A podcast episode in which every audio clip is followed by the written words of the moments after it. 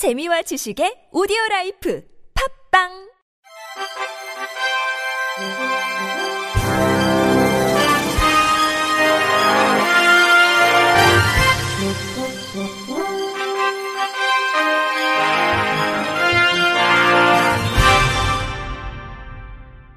청취자 여러분 안녕하십니까? 7월 30일 금요일 KBRC에서 전해드리는 생활 뉴스입니다.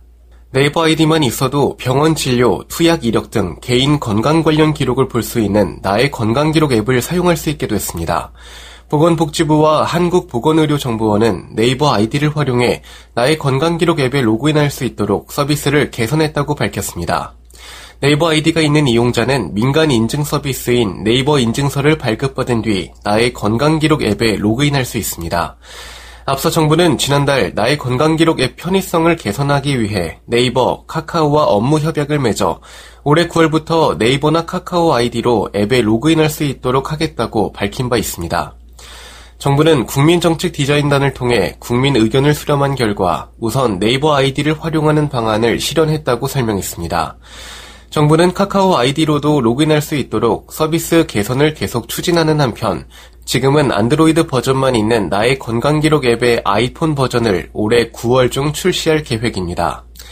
복지부 신욱수 의료정보정책과장은 네이버 아이디 로그인 도입으로 공공기관이 보유한 건강정보를 국민이 더 편리하게 활용할 수 있게 됐다며 앞으로도 국민 의견 수렴 및 적극 행정을 통해 나의 건강기록 앱 개선 사항을 발굴해 나가겠다고 밝혔습니다.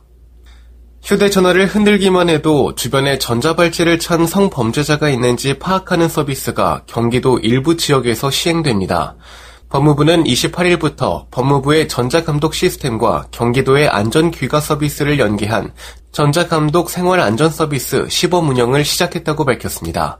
경기도 내 15개 시군에서 먼저 시작한 뒤 차츰 지역을 넓히고 서울시와는 올 하반기 내에 서비스를 연계할 계획입니다. 위험을 감지한 시민이 스마트폰을 세 차례 이상 흔들면 신고자의 위치 정보가 전자감독 시스템에 실시간 전송됩니다.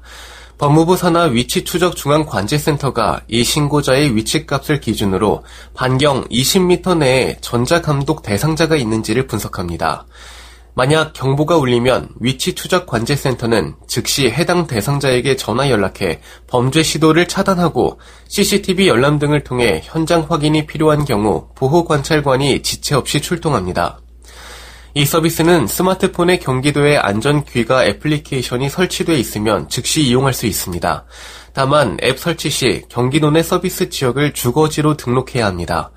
법무부는 그동안 전자감독 대상자의 위치 정보 수집을 통해 대상자가 어디에 있는지는 파악했으나 무엇을 하는지는 알 수 없었던 한계를 이번 서비스로 일부 보완하게 된다고 설명했습니다.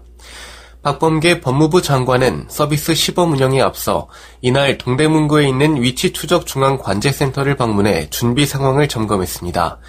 이어 직원들에게 시범 운영 기간 중 제도의 효과와 미비점을 종합 분석해 국민이 범죄로부터 더욱 안심하고 생활할 수 있는 환경을 만드는데 최선을 다해달라고 당부했습니다.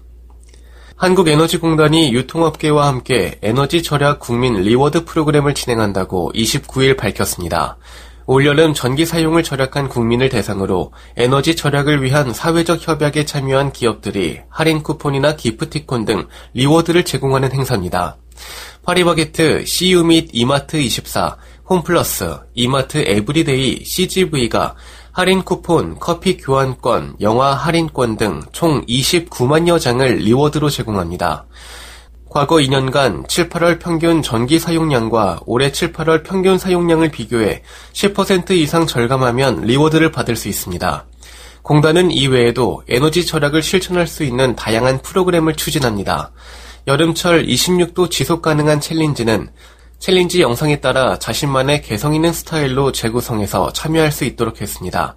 파리바게트 및 CU, 이마트 24 등 편의점 업종과 협력해 간단한 인증샷을 찍어 참여 가능한 적정 온도 실천 인증 캠페인도 추진합니다. 여름 휴가철을 맞아 캠핑 관련 상품 수요가 커지고 있습니다. 롯데마트는 지난 1일부터 26일 캠핑 관련 용품 매출이 작년 동기 대비 36.8% 증가했다고 28일 밝혔습니다. 캠핑 취사용품이 60% 이상 늘어난 가운데 구입한 상품류 53.4%, 폴딩 테이블 50%, 숯 장작류 41.2% 등이 전체 매출을 견인했습니다. 식재료 가운데 캠핑 단골 먹거리인 육류 매출이 14% 증가했습니다.